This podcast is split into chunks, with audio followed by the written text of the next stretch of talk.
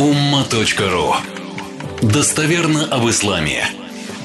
Здесь у меня пометка терпение в момент удара. Ну, мы с вами сказали, это известный хадис. уля. То есть важно проявить терпение именно в момент первого удара.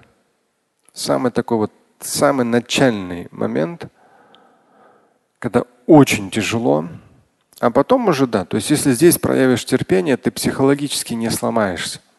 То есть вот вся трудность, сложность в том, что люди ломаются психологически. Апатия, депрессия, за что? А вот рекомендация пророка Мухаммада, алейхиссалату вассалам, уля, терпение именно в момент первого, то есть вот начального удара. Потому что человек, если в этот момент проявил терпение, он не ломается. Он наоборот, это вырабатывает в нем большую стойкость, а стойкость потом уже нужна для того, чтобы решать проблему и быстро выходить из проблемной ситуации. Как раз вот та же самая ситуация сейчас в Турции, они молодцы, то есть они быстро сразу взялись за решение проблемы и так очень дружно и всей страной, и в той или иной степени э, мир соучаствует, чтобы решить это на самом деле очень такой там по-моему, последнюю информацию не знаю, но примерно несколько дней назад было полтора миллиона человек, они остались без крова, то есть дома разрушились, им жить просто негде. Это непросто для общества. Думая о том, что буду говорить в пятницу, ну, у меня, по крайней мере, постоянно всплывало, всплывали аяты – в голове. Это 18 по-моему, сура. Ну, я вам их переводить не буду, это вы сами почитаете, тут много пояснять. 18 сура, начиная с 66 аята. Астаиду билля. قال له موسى هل أتبعك على أن تعلمني مما علمت رشدا؟ 67 قال إنك لن تستطيع معي صبرا. И 68 وكيف تصبر على ما لم تحط به خبرا؟ И далее почитайте. Это история, которая произошла между Моисеем, э, да, между Моисеем и Хидром, Хизыром. Она подробно описывается в суре Кахф, 18 сура Корана, начиная с 66 аята, можете почитать. Ну, nauма.ru, если что, там с богословскими пояснениями в меню перевод Корана найдете, там Откройте в переводе Корана 18 сура, с 66 аята дальше читайте, там с важными пояснениями идет богословский перевод. И почему я вспомнил? Потому что э, в этих аятах неоднократно говорится, то есть Моисей просит у Хидра, то есть Моисей уже в бытность пророком, просит у Хидра, то есть Всевышний его направляет по поучиться у Хизыра. Хидр. И Моисей находит Хидра, Хизыра, да, и просит, чтобы тот его научил. То, чего не знает Моисей. И Хизыр ему говорит о том, что то, что у меня начало в голове прокручиваться,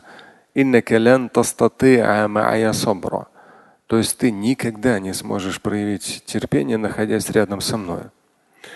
То есть Хидр, он оказывался в тех ситуациях, которые, ну, реакция обычно у людей такая, как бы, да, шоковая. То есть что-то что невероятное. То есть как вообще такое может быть? А он говорил, ты, ну, ты потерпи. То есть вот как мы искали в хадисе когда уля, когда идет первый удар, то есть самая болезненная ситуация, самый болезненный момент. Вот здесь нужно проявить терпение. Но с точки зрения нейробиологии, тем самым мозг будет спокоен. А если проявишь терпение, отдашь Богу, мозг спокойный, и только в спокойном состоянии мозг может принять правильное, разумное решение. Что делать, как быть. То есть паника, она просто уничтожает, убивает. Вот. И там как раз этот момент, он обыгрывается с ситуациями такими, ну, шоковыми, необычными, выходящими за рамки обычного. То есть и Моисей просто не выдерживает и говорит, ты за что? Почему? Да, Хедр ему напоминает, я же тебе сказал, я же тебе сказал о том, что ты не в состоянии больше.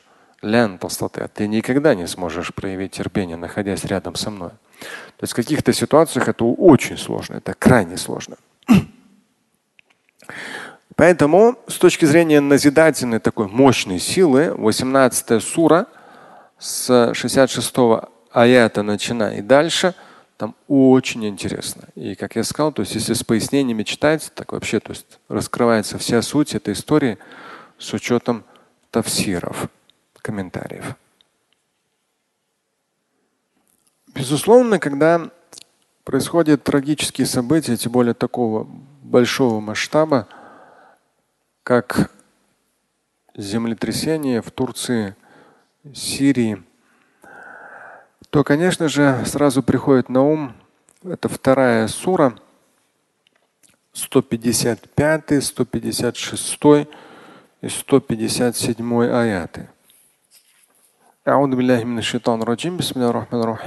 Я также их упомяну на хутбе, на проповеди кратенько, чтобы люди на улице не замерзали. А сейчас чуть спокойно переведем с вами. Ну, вспомним, мы с вами недавно цитировали, потому что жизнь на самом деле последние годы они как бы ну, подталкивают нас к тому, чтобы эти аяты перечитывать и ну, чтобы эти аяты помогали нам более спокойно относиться к происходящему и более активно делать от нас зависящее. Вторая сура Священного Корана, 155 аят, Астаиду билля. ولنبلونكم بشيء من الخوف والجوع ونقص من الاموال والانفس والثمرات وبشر الصابرين الذين اذا اصابتهم مصيبه قالوا انا لله وانا اليه راجعون 157 اولئك عليهم صلوات من ربهم ورحمه واولئك هم المهتدون Здесь в 155-м начале идет да, максимальное усиление. То есть мы будем испытывать вас непременно. То есть максимальное усиление в арабском языке это тройное усиление, оно здесь тройное. Лям в начале, двойной нун в конце. То есть он может быть одинарным нуном, а он двойной. То есть тройное идет усиление. Мы говорит Господь миров, непременно будем испытывать вас. Здесь в квадратных скобках я поясняю, будем проводить через непривычные, неприятные обстоятельства, выявляя уровень нравственности души и степень осознания вами действительности, а также отношение к происходящему. Это все в пояснении в квадратных. И дальше идет перечисление. Я это пронумеровал, когда переводил. А здесь так идет тут перечисление.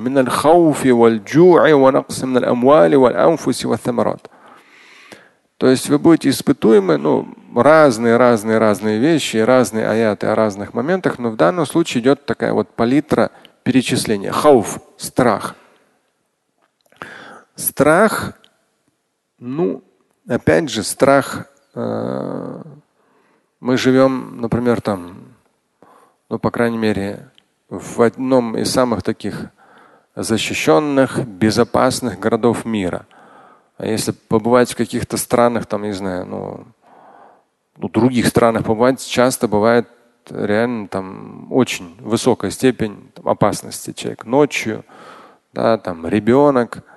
Да, ну, это, к сожалению, то есть и на сегодняшний день есть немалое количество мест на Земле, где люди вроде как спокойно себе живут, а потом вдруг там дети пропадают и в последующем это где-нибудь в Европе все это разделяется на какие-то органы, которые продаются. Да?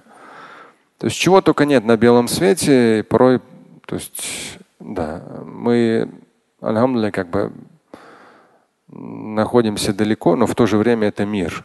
То есть в этом миру и хауф, страх, чувство страха там самое разное, в самых разных формах. Ну и как обычно я говорю, если чувство страха появляется, это очень важно идти всегда навстречу, просто со своей стороны перестраховаться, вот и все. То есть нельзя делать шаг назад, нужно делать шаг вперед. Иначе страх просто тебя уничтожит. То есть ты делаешь шаг вперед, отдаешь то, что от тебя не зависит Всевышнему, и уже перестраховываешься и действуешь. Иначе ты просто умрешь, страх тебя убьет. Какой смысл? Никакого. Но страх как один из э, элементов то есть элементов, через что Всевышний человека проводит и тем самым испытывает через это чувство. Джуа. Джуа – голод. Эм, да, в свое время, когда я переводил, я здесь написал в квадратных скобках духовный или физический.